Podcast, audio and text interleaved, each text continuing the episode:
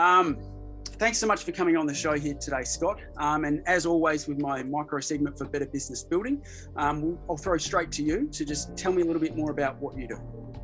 Yeah, no, absolutely. So I'm a um, direct response copywriter. Uh, in particular, I do a lot of email copywriting. Uh, so, which is basically you know, leveraging people's email lists to generate a return on investment.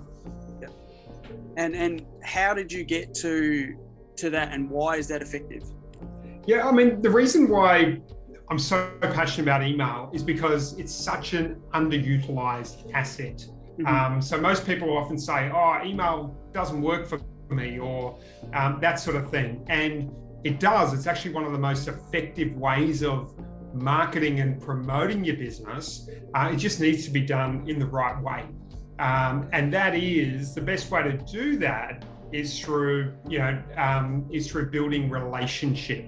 Now, according to Litmus.com, um, there's a 36 times ROI for every dollar you invest in email.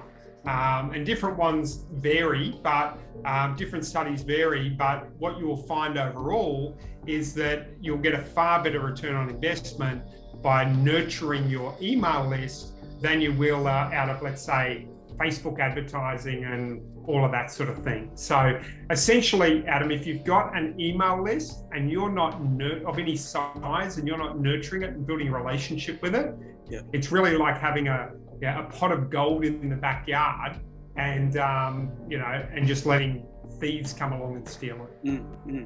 No, no. Well, yeah. With with everything in the world right now, definitely that's people should be looking into more of that. But I guess an extension on that would be what's the key to, to that being successful, Scott? I mean, really, the, the key to it being successful, and another one of the reasons that it works is simply because it, it's in your control.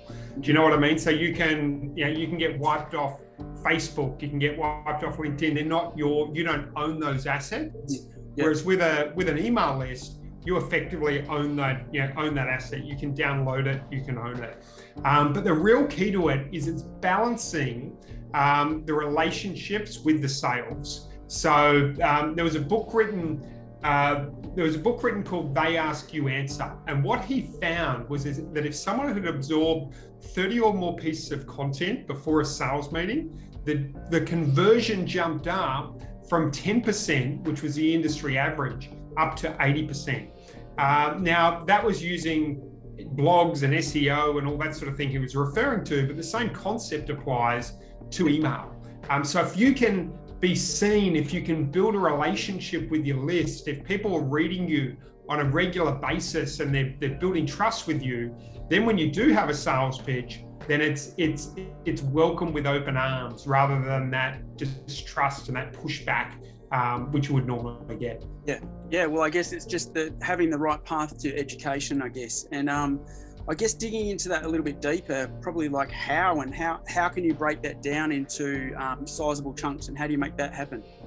Yeah, so, so the real key is it's understanding who your audience is. So one of the first things I would do if I had an email list is I would send out a survey, and a couple of questions I would ask is things like, um, you know, like what questions would you ask me if you could, and yeah, and what's the biggest frustration with and depending on what your you know what your industry is. So if you're a digital marketing agency it might be what's your biggest fr- frustration with getting more clients?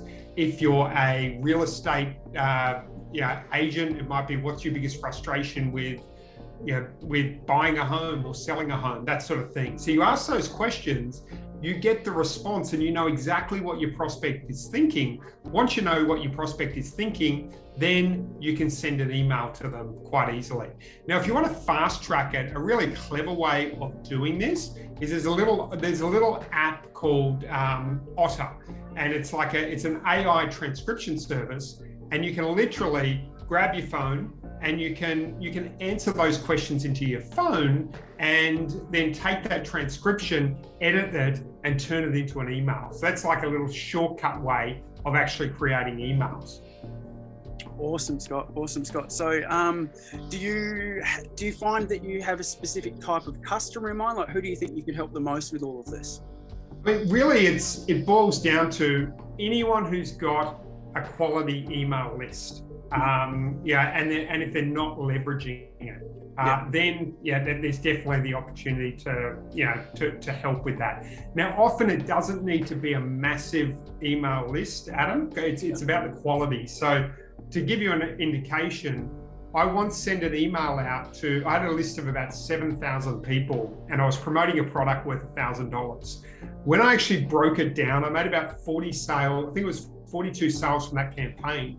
When I broke it down, I had a paid subscriber list at that time of about 200 people. Mm-hmm. More than 90% of the sales came from the 200, and only 10% came from the 6,800. So, what I would say to people also is don't be put off if you've only got a small list because it's about the quality as much as it's about the quantity.